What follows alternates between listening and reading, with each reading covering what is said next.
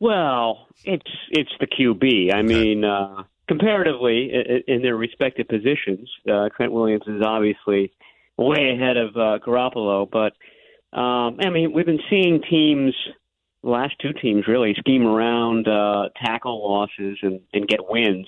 I think that's uh, that's definitely possible.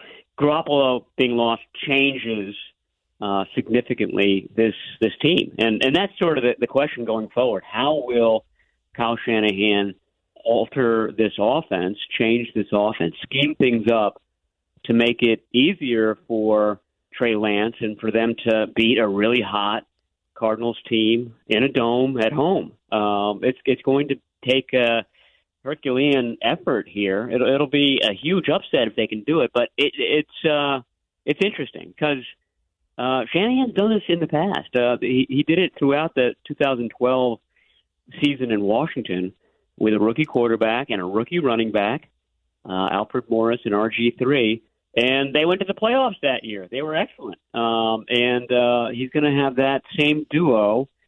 Some some big differences, but uh, on on the face of things, the same. Um, I, I think for the near future, we're going to have to find out how long, but certainly it seems like for this upcoming game against the Cardinals.